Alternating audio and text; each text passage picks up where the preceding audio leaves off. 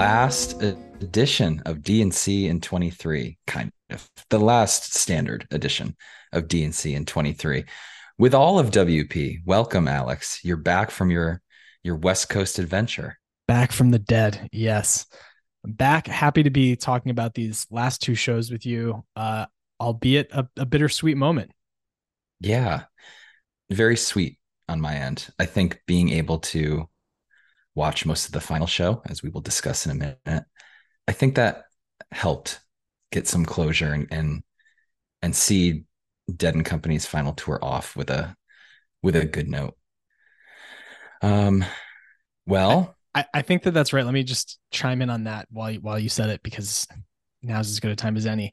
I definitely think that um, I agree with you about that aspect of it, and I heard someone saying this at the show on Saturday, and they're exactly right.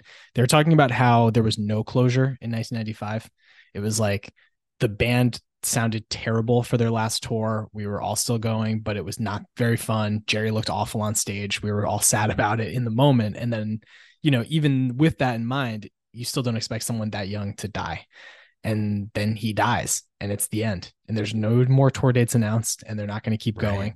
And it's like something was ripped away from you. And that's true for the fans and the band. Whereas this time, because we've known for almost a year now that this was going to be the end, it gave everyone a bit more time to kind of come to terms with what was happening and that this would be the end of this chapter. And I do think that that level of closure is both right now and when we look back on this, it's going to be something that we're all glad for. So I although it is still bittersweet, don't get me wrong, I do think that I'm glad that they announced this as the final tour and that we knew all along that that's what we were we were getting ourselves into. Yeah, that's a really really excellent point. And then uh just to leave the door cracked a, a, a hair. I think it was Mickey who said it's the last tour, not the last show. So I'm sure that there will be some other iteration coming at some point in our lives. But that's a really good perspective that the ability to say goodbye wasn't there in 95. But the ability to say goodbye here in San Francisco. We're going to do this. We're going to package both of them into this episode. As I talked about at the end of the last recording, it wouldn't be right to have me break down night two when you were there. You were physically present in the barn, some would say. and you you didn't bring your recording equipment with you out to San Fran. So it, it wouldn't be right to have me talk about the show that you were at and then try to address it later. So that's why we're packaging them, packaging them together right now. So let's get into it. It's night two at Oracle Park. We talked about Oracle Park and kind of where they've been before in the episode breaking down night one. So I encourage you to go check that out if you haven't yet. But talk to me. You were the boots on the ground. So talk to me about Shakedown and Oracle Park and the Bay and, and McCovey yeah. Cove and all that stuff it actually starts much earlier than that. My my boots on the ground report. Um, my wife and I got out to the bay on Tuesday night of last week. Um, so we were there quite early. And then we went out on Wednesday. We did some touristy stuff, saw the Golden Gate Bridge and Fisherman's Wharf and all that good stuff. Got our fresh San Francisco sourdough bread. And then mm, we. How was that? Tremendously good. So, so good. So then we um, boogied out toward Yosemite and we spent um, Wednesday night, all day Thursday, and and all day Friday at Yosemite, which was amazing. If you've never been, I could not recommend it more highly. As someone who grew up on the border between Connecticut and Rhode Island, spent a lot of my childhood in Rhode Island. Learning that Yosemite is the size of Rhode Island, like almost to the exact square kilometer, was pretty mind blowing. um, so yeah. that was it's just one of the most impressive places you can go um, in this country. It's so breathtaking, so much good hiking that can be done, and um, yeah, it's just beautiful. So that was really really cool. Then we get back into the bay, and um, I mean, just the amount of tie dye and Grateful Dead t-shirts all over the city was just crazy. You know, it's a San Francisco is obviously a massive city, and so to see so much headiness everywhere was really crazy on Saturday morning, Jane and I met up with our friend Zach Cropper from Rock Talk with Dr. Cropper, and we got breakfast together. And we were all kind of talking about how, like, literally for every five people who walked into the restaurant we were in, one and a half were wearing a dead shirt or some sort of a tie dye. it seemed like the entire city was ready for these concerts. And that was obviously after night one had happened. So um, then Saturday we got to Shakedown uh, rel- on the relatively earlier side, I would say. It was just crazy. The, the way that they had it set up, Shakedown was back behind Oracle Park in this pier. Like they had like a massive, basically warehouse that they had just set up with all these tents. I saw our friend about half past dead there. Hey, nice. Yep, he had to me one of the quotes of the weekend. He was talking about Friday, and I actually. So you said uh, that while they were playing um, "Knocking on Heaven's Door," they had like a picture of Jerry on the screen. It was actually a slideshow of pictures of everyone who had who had gone. So it was oh. like first it was a picture of Pigpen, then of Keith Godchaux, then Brent Mydland and Bill Graham, and they might have done one of Sam Cutler because he just died like the night before, and then the last one was Jerry and um, Mike was like, just not a dry eye in the house. Everyone was super sad. And I don't know, they might do that every night. And it kind of made me realize we're setting ourselves up for ultimately something that's going to be really sad. But, you know, here we are, we're doing it anyway. And I was just, I thought that was great. I mean, largely true, especially given what happened on how they ended night three. Very emotional. But um, night two, concert wise, uh, it was fine getting into the stadium. Everything went really pretty smoothly. We had really good seats um, on the second level, which was uh, your technique of like getting up and above. Although yes. Oracle Field did it right, they took down all of the foul nets. So ah, good for them. Very smart. I'm glad that they did that. But we had a really nice view from kind of above, and also the club level like bathrooms and stuff were so nice so it was that was also like kind of a, a pleasant little twist of being up on that level versus down the first level with you know just more people because that's a bigger level of the bowl um so anyways great time getting in and everything like that and um the crowd everyone around us was just in really good spirits the people behind us had been to both of them husband and wife had been to more than 100 dead shows while Jerry was alive. Whoa. Yep. And now they had been to so many of the Dead and Company shows. The guy in front of me was saying, telling me that he had been to 13 Dead and Company shows this tour. Wow. Yeah. And you and I are going to later today, we're going to record like kind of a, you know, first blush reaction to the whole tour at large. But he kind of confirmed something that I've been thinking and um about like the best show of the tour. So tune into our next episode if you want to hear yeah, my opinion little, about that. teaser there. Yeah. Right. But um anyway, everyone was in a really good mood uh and just excited about what was going to come. There were a ton of rumors spreading around Shakedown, around the walk into the stadium, sitting in the in the barn about are they going to bring out Carlos Santana? Are they going to bring out Donna? Is Phil Lesh going to come out to play a bass solo? Is Billy going to be there for oh, drums? Oh. Is Bob Dylan going to be there? Rumors were mm-hmm. flying rapidly to me, the one that made the most sense was Santana. Frankly, in my mind, I couldn't see Phil has never been a part of this band. He's never had an appearance with them. I didn't see that happening. Bill left the band earlier this year. I didn't see him coming out for anything. um, and Donna Jean, maybe, but Bob Dylan had finished his tour on Sunday of last week in Rome, and it was just hard for me to imagine that he would be going back from Rome to San Francisco because I don't think he like lives there or anything like that. So okay. in in my mind, I was thinking like if there's going to be someone, maybe it would be Santana. And then when your mind is thinking that that's a possibility, everything that's happening during the night begins to be kind of framed through that lens. Like set one was not super long. And then set two, they got into drums in space early. And I was like, they're saving time so that they can bring out Santana at the end and have like a whole set with him. So yeah, I kind of wish that those rumors hadn't been out there because it definitely did make me think about whether or not that was going to be happening. And, um, you know, and then obviously it didn't either night. It was just Dead and Co, which is ha- how it should be. You know, their last show should be just them. Right. So, anyways, um, with all that being said, it was a great night of music on the 15th of July.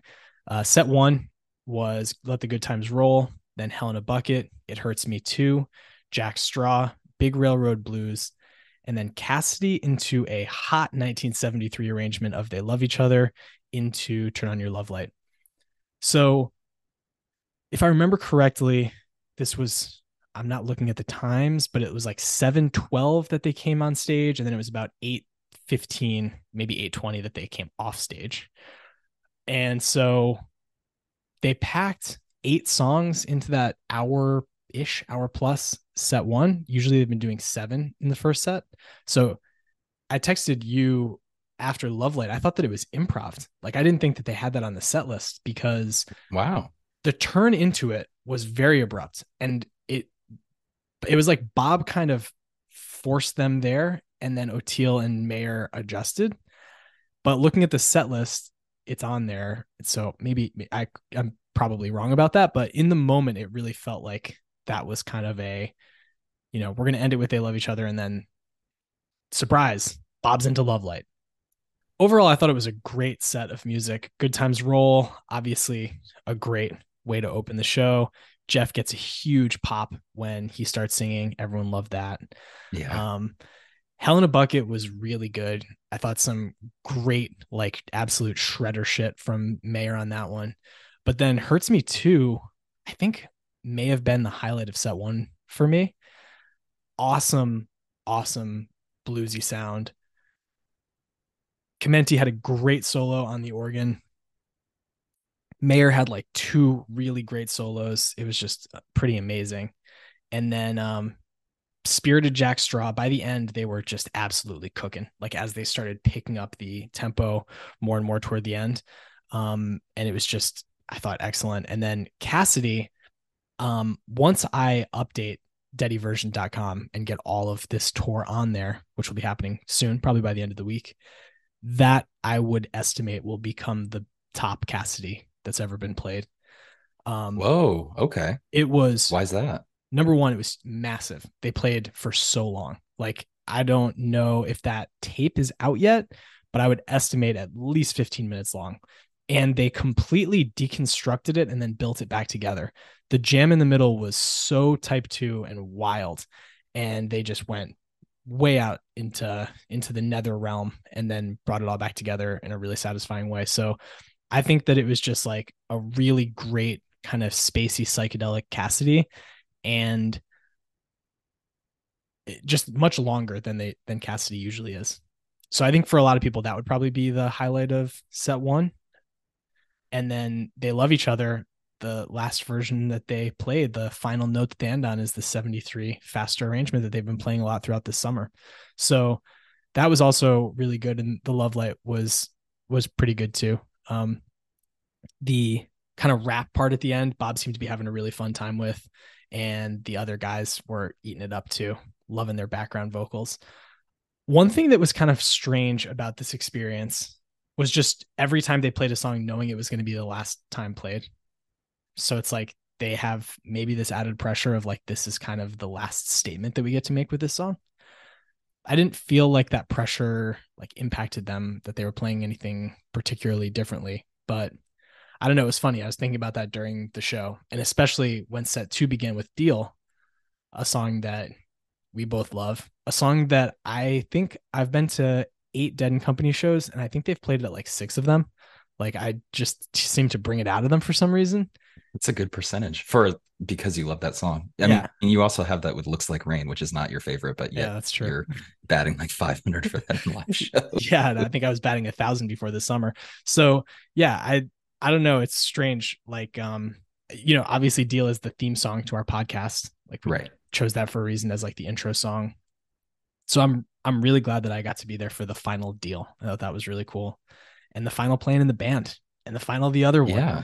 Like the the list goes on. The second set was it opened with deal, then playing in the band into the other one, into Terrapin, drums space Uncle John's band playing reprise, the other one reprise into Morning Dew, and then a ripple encore.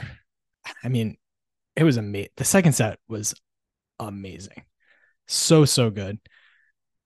Just like a murderer's row of songs, number one. Number two, how well they played all of them. It's just excellent. The deal was great. They got off to a good start. Playing tremendously good. And at the end, it sounded like they were teasing Uncle John's band. And I was like, okay, so we're gonna get a plane into Uncle John's. I leaned over to Jane and was like, sounds like they're gonna go into Uncle John's band. This is what they did when we were at Citi Field last year. And she was like, oh yeah, that's right. And then they turn it into the other one. It was maybe like literally like three seconds of Uncle John's, like not very much at all. And it wasn't even the whole band. I think it was mainly Oteil and potentially a little bit of Bob. But then they go into the other one and uh got very, very psychedelic at the beginning. And then the transition into Terrapin was just like excellent. Mayer was the one who kind of was sold the show during the transition. It sounded amazing. He hit that opening lick of Terrapin just like right on point, and it was awesome. That Terrapin was far and away to me the highlight of the show. It oh okay like to say it stole my face is an understatement. It stole my soul. it was unbe goddamn believable. So so good. And I think that's the only the second time I've seen that song. We saw it in Atlanta. Right. And, and then this time. And that song in person is so dramatic. Like yes. It just it's really, a saga. It is. And the way that they play it and Mayer doing some like real kind of you know hammers on his guitar and some little bit of Pete Townshend windmill action like really emphasizes a lot of the most dramatic points of the song. But it was just so well sung and so well played. And i mean i was just absolutely blown away by it. And then drums in space was awesome typically great. Uh the theme was the redwoods and having just come from the redwoods like um the, oh very cool. the day before yeah. jane and i spent at the mariposa um sequoia grove and just walking around these massive ancient trees uh, which is really humbling and then seeing them on the screen too and with the sound that they were doing it was excellent. Um, Jane made the bold move of during Terrapin, she took a bathroom break because she wanted to be there for drums in space. She was like, "We're getting close," and left. But they did a good job. Like uh, like at Citi Field, they had monitors all inside, like the club level at least, where they were showing the showing the like Nug stream and playing the music, so you could hear everything.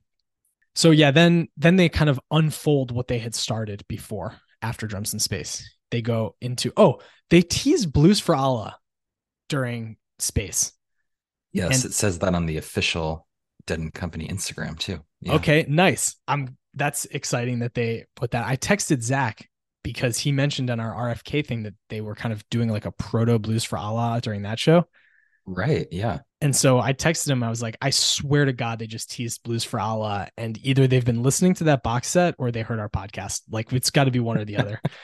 uh, anyways, so they did that. That was really cool during space. And then they take us into Uncle Johnny, a little bit of Uncle John's band. Then they unfold the plan. They finish that loop. And then a super hardcore psychedelic finishing segment of the other one, um, which then ended on a really definitive transition into Morning Dew. Um, another one that Mayer just kind of it was like fireworks the way that he led us into into the dew. Excellent excellent excellent morning dew. Mayer soloing was out of this world. I know that they didn't have like another song planned to close set two because on the set list they don't but even if they had much like in atlanta when they closed with morning dew there was nowhere to go from there it was too high a point too emotional and you you got to end it you got to leave the stage so um, it was still early though. It was like 1038, I think, I, when I looked at my watch. And so I was like, okay, well, there's still 20 minutes.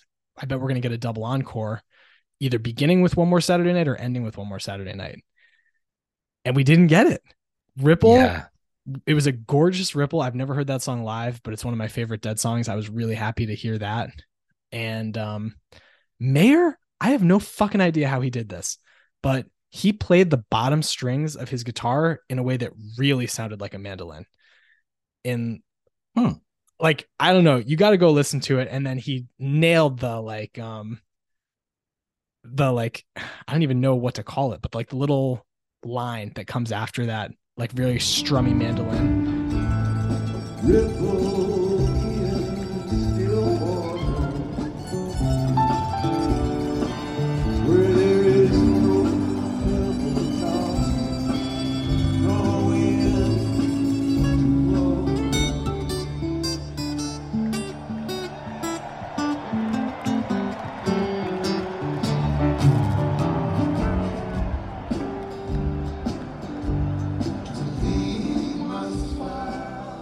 Absolutely crushed it. I don't know how he, this guy's obviously a guitar wizard, so he can kind of do whatever he wants, but that was crazy. And then it was 1048 when that ended.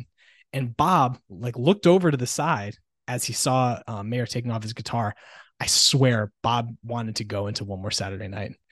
They didn't have the right equipment because Mayer was playing an acoustic guitar and Oteil was playing an acoustic bass. But I don't know. There are still 12 minutes left before the curfew. And he was looking around like, are we going to keep going? Are we going to do one more? And there was no more. To your point, when you texted us yesterday, there were truly no more Saturday nights. Yeah.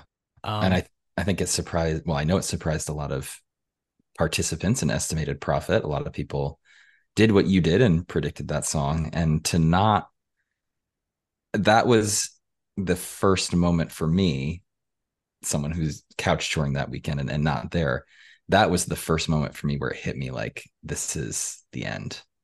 Like there there are no more Saturday nights. There was yeah. not an opportunity for Bob to scream and belt it out again. Like this is and I'm doing this. This is going on Sunday morning. Like I wake up, the first thing I do is pull up Instagram to see like how did they finish that two? What they do?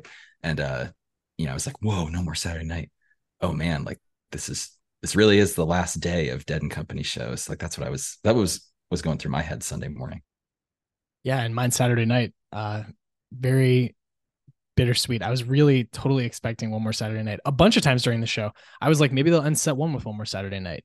Maybe they'll close set two, and then Morning Dew starts winding down. And I'm like, they can't do another song. Like they got to get off. They got to get out of here after that. Um, but then Ripple too. I would have thought that if they were going to do it, they would have started with one more Saturday night and then closed with Ripple, give us a more mellow note to leave on. But in any case, uh, far be it for me to question the set list because it was amazing.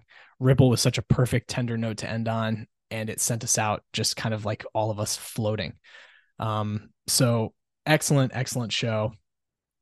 Energy was on point. It was so cool to see Dead and Co in the city where the Grateful Dead started. And it was also cool just like driving around as someone who'd never been to San Francisco before.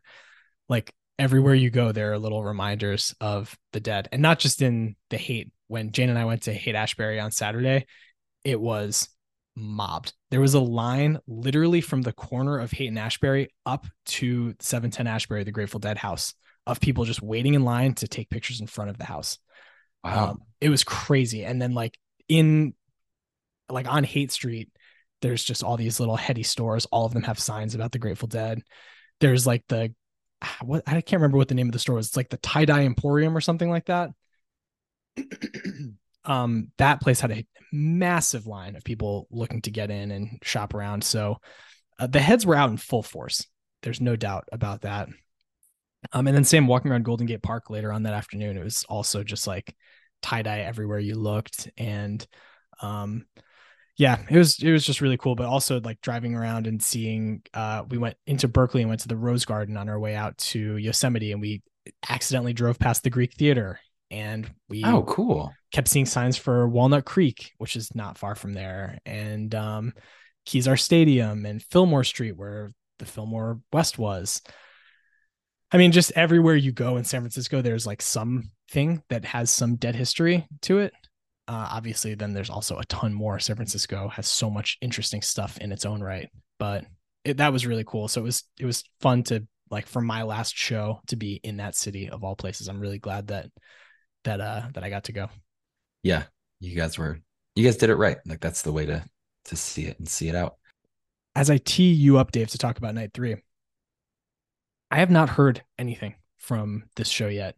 I was number one, just jet lagged and basically wrecked by the time I got home. We probably got four hours of sleep by the time we had to get up and get our rental car back and get to the airport and all that stuff. And then um, I didn't sleep on the flight. I've never really been able to do that. So I oh, was. Oh, dude, it's a. I, I can't sleep in a car, but you put me on a plane, I'm out. And it, it makes traveling so much easier. Oh, yeah. Yeah, I can only imagine. So for me, I was just absolutely cashed. I was asleep by like eight o'clock Eastern time last night.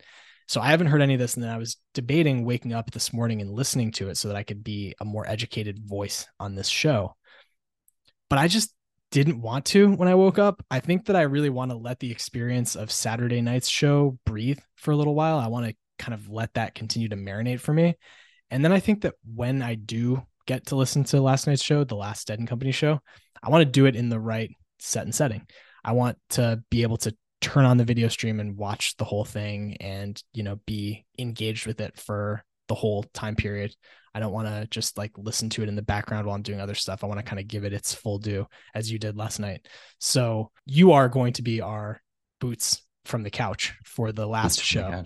Yeah. Is July. there any any denial? Like, is that factoring in at all? Like, hey, hey, if I don't listen to the last show, maybe it's not over in in your sphere. Is that fact I don't know. It, it's a great theory that you that you pose. Um, I can't it's, say for sure.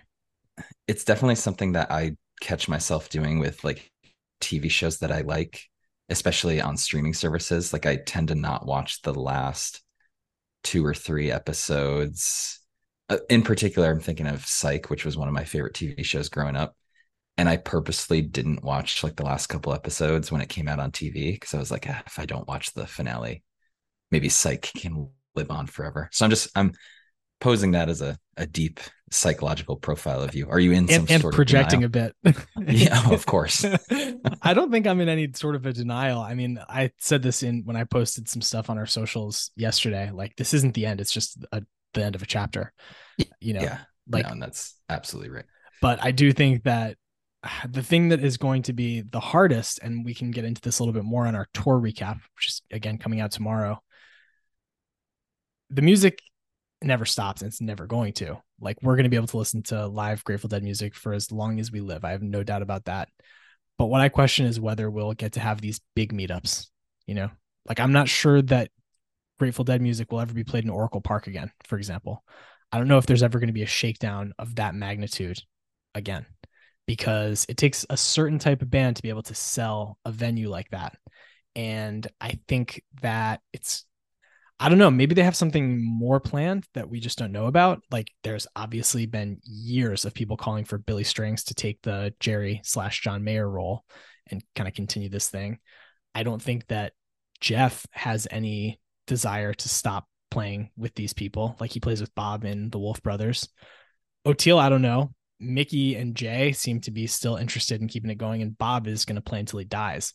So right maybe it's as simple as taking Mayer out of the equation and adding someone else in and keeping it going. But I don't know. I'm not so so sure that that's what's going to happen next. And even if it were to, there's something special about the first band that you kind of click with.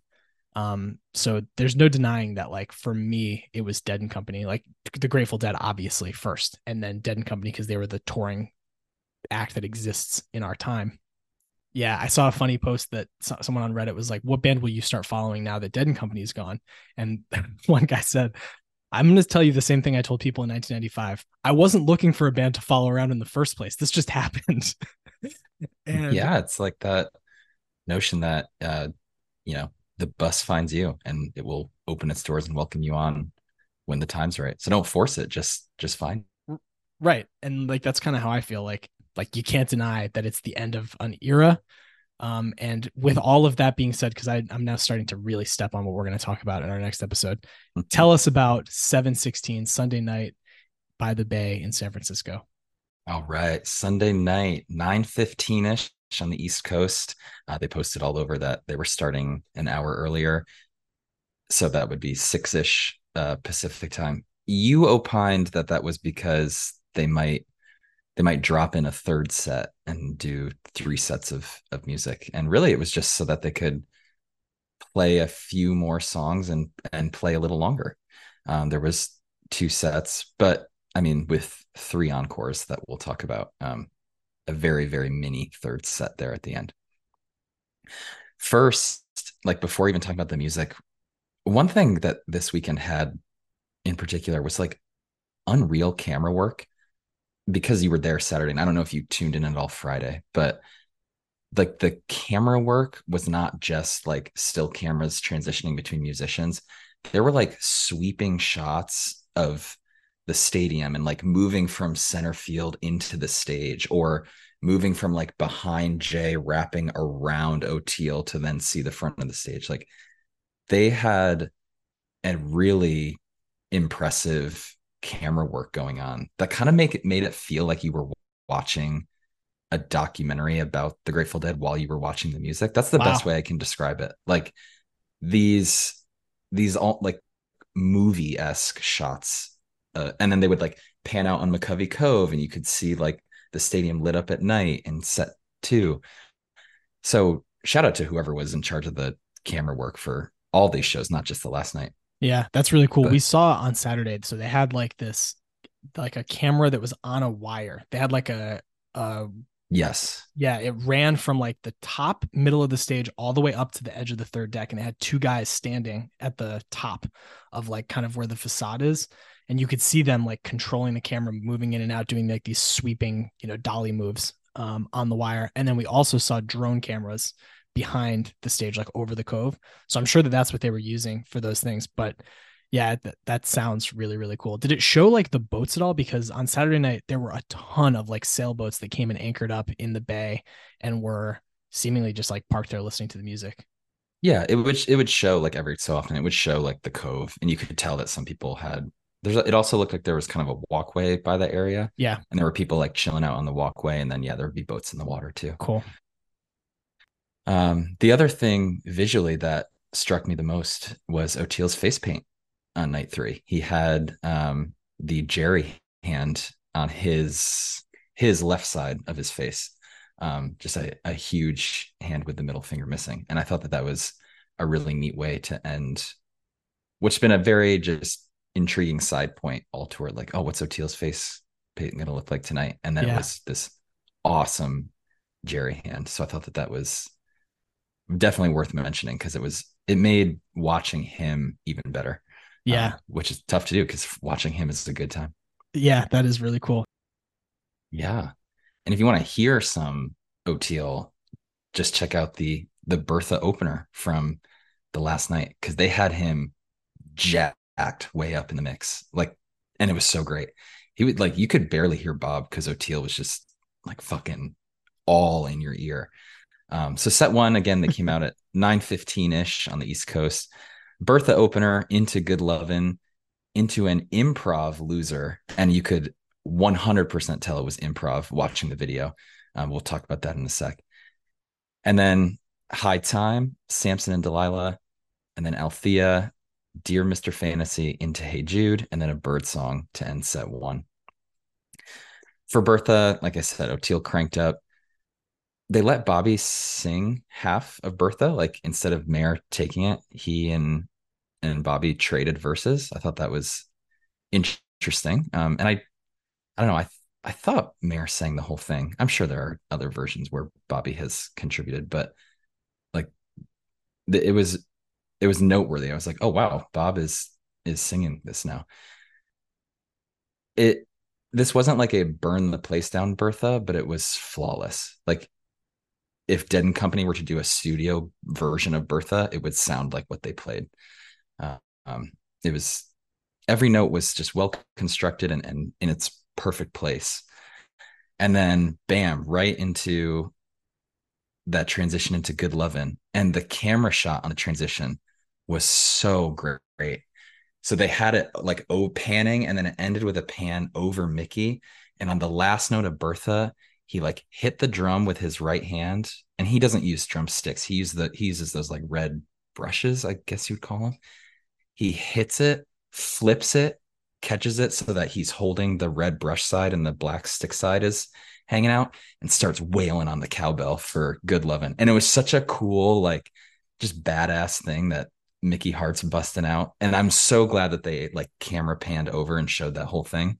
That's sick. Made yeah, it made watching it so great.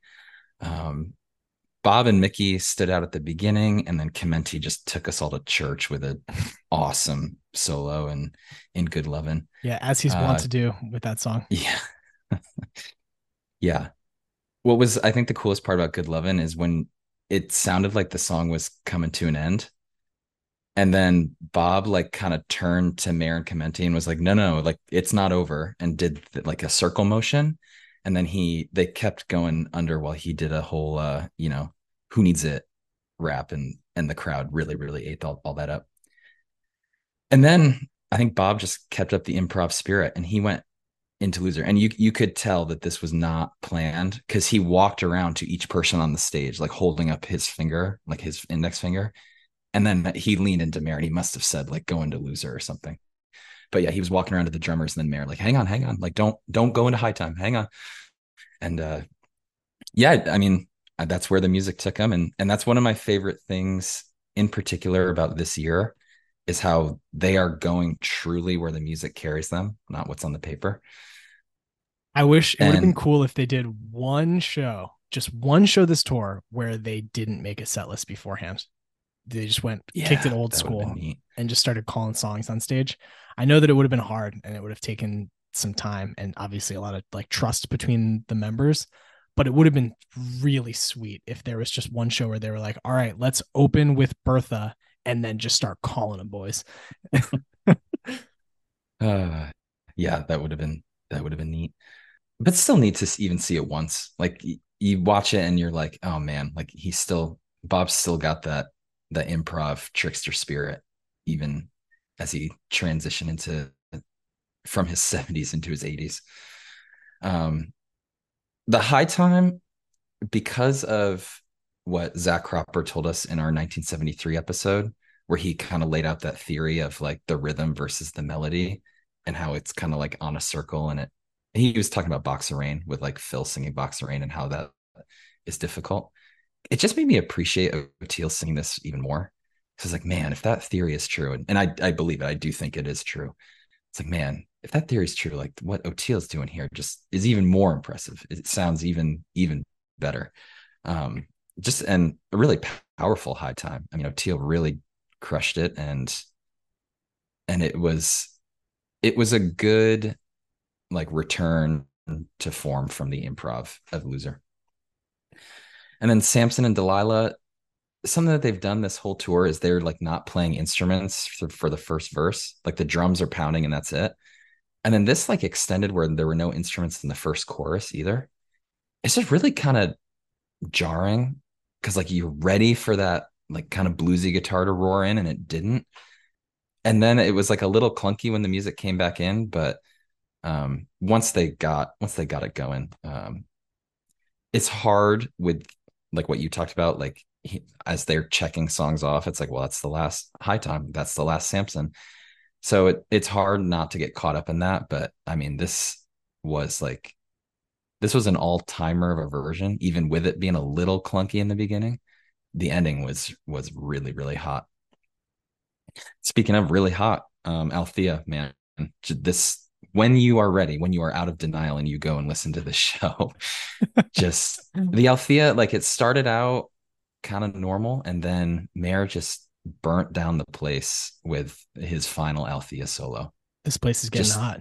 it it got so hot. Yeah. Um, and he, I mean, he had a little flavor too when um, when Bob then did a solo after Mayer, and Mayer was doing some cool like, like slides as he was he was playing the rhythm for Bob.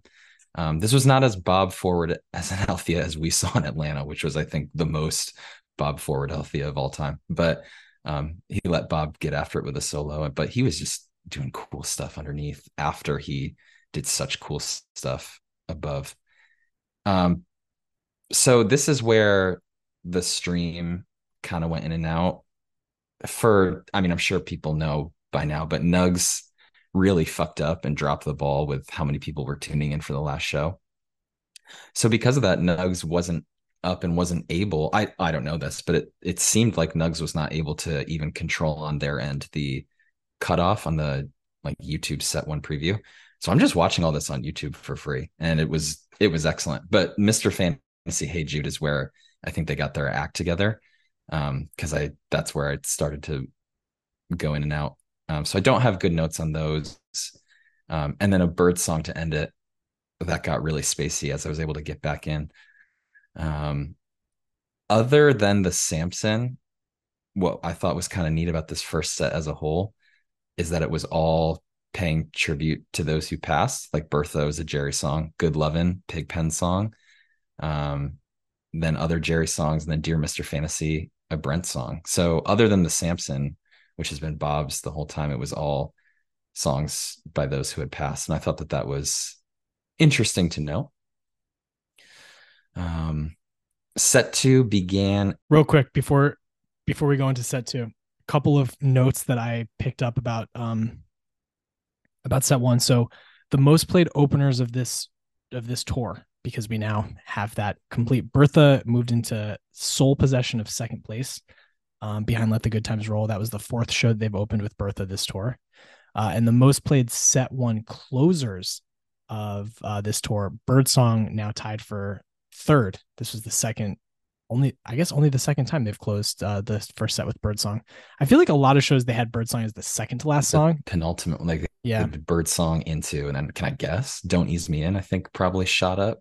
Yep, Donies is number one. They played six uh set one Donies closers. Um, and then the most played set two openers of the tour, it was a tie between Sugaree and the song that they opened set two with on this night, last night, which was Yes, a help slip Frank Sweet, help on the way, slip not Franklin's Tower, and then Estimated Prophet into Eyes of the World, then drums and space into Days Between, Cumberland Blues into Sugar Magnolia to close set two, and then a triple encore of Truckin' into Broke Down Palace, and then the not fade away conclusion. They started night one with playing about two thirds of Not Fade Away, and then they ended their whole three night run here with Not Fade Away. So I made it until Drums in Space. I I don't have notes for the days between through the Not Fade Away, um, but I mean, you know me. Franklin's Tower is my favorite Grateful Dead song, and I've been fortunate to catch Help Slip Frank twice this tour, once in Charlotte, once at SPAC and so I just sat back and relaxed and enjoyed the show when it when it came out for the opening suite here. Um, the Estimated Prophet was a little a little slow, like it it did not sound like a 2023 estimated. Um, but the eyes of the world, man, this is gotta be the highlight of this show. Um, yeah, the two highlights I think would be the solo in Althea and then this entire eyes of the world just absolutely burned the place down for over 15 minutes. wow. There was a point where like John went insane on the guitar, and then every other member of the band was like, all right, if he's going to do that, I better do this. And then like Chimenti would go nuts, and Oteil was doing something wild. I was like, God, I can't. My face is truly getting melted off here.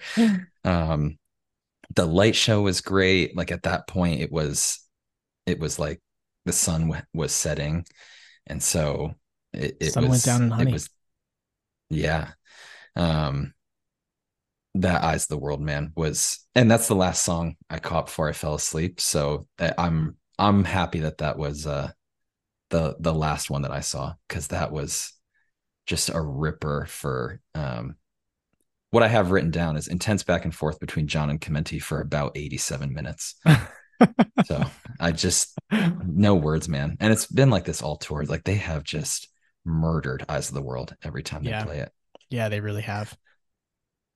I, I just want to get I didn't get to listen to it, but I want to hear your thoughts on the truckin' broke down, not fade away triple encore that they busted out. I think it's beautiful. I mean, even going back, I love Days Between coming out of Drums in Space. I thought that that's what they might do um, the night that I was there. I thought it would just be so fitting, but it's even more fitting on the last night.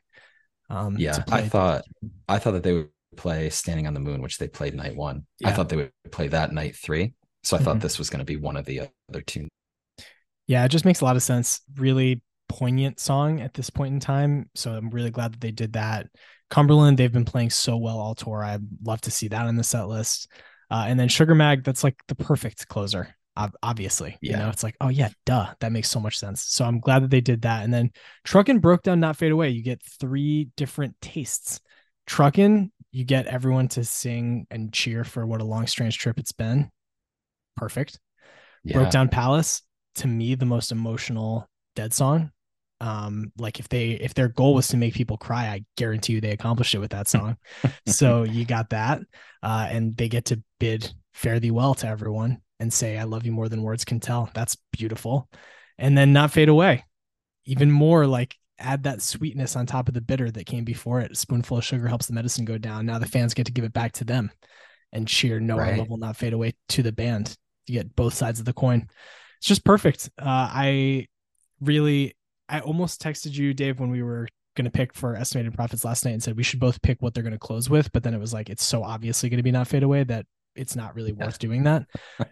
but even knowing that it was going to come from the moment they started Friday night with Not Fade Away, it's was obvious to both you and I and probably everyone who's like tuned in that that's what's going to close the weekend.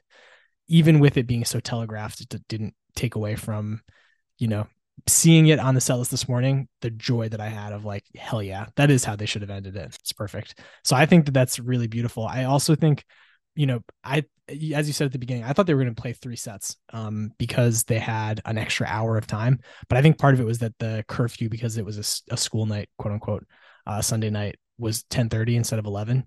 So uh, I saw gotcha. that they got done at 1034. Still supersized encore, supersized set one. Um, so, you know, they made, they made use of the extra time that they had, but just you know well done hats off. I again just couldn't have picked a better three song set. Yeah it's, it's i think you've summed it up perfect. It's got every every aspect of an emotional goodbye um from the emotions of broke down to the like fun upbeat you know trucking i'm going home they're in san francisco. Yep. And what a long strange trip it's been. And then how we close our shows here too with a little not fade away. Yeah that's um, true. and since there there are no more shows there are no more Estimated Prophets to to play and guess um yeah. Sad anything days. else be- before we we let them know like the like dead and co did that our love will not fade away. Uh one other thing and then we're to put in a, a, special sample we'll put in a sample of this not fade away to send you guys home um so that's what you'll be listening to on our way out but just thank you for joining us throughout the summer. It's been a lot of fun um, for Dave and I to kind of couch tour or in person tour, as the case may have been, depending on the show. Thank you so much for joining us and letting us be a part of your tour experience because, you know, uh, we know that that is not a responsibility that we take lightly. So thank you for uh, for letting us be a part of your summer. Any final note from you, Dave, before we sign off and then sign back on tomorrow for a tour recap episode? a big thank you to about half past dead our our artist in in residence and our artist who was boots on the ground every stop of the tour thank you mike this this doesn't happen without you designing the artwork too so a huge thank you to him for the time and effort that he put in as well and to our friend long strange putt for connecting us with mike to get us the art you know, he's yes. the one who designed our original logo and he's the one who made that connection. So, uh, shout out to him. Shout out to everyone who was out on Shakedown throughout this tour, selling their wares and making the amazing and different creative art that we saw all tour. It definitely was a, a boon time for that. Uh, great Shakedown all tour. All right. On that note, Dave and I are going to say goodbye for now. We'll be back tomorrow with our tour recap. Um, but until then, know our love will not fade away.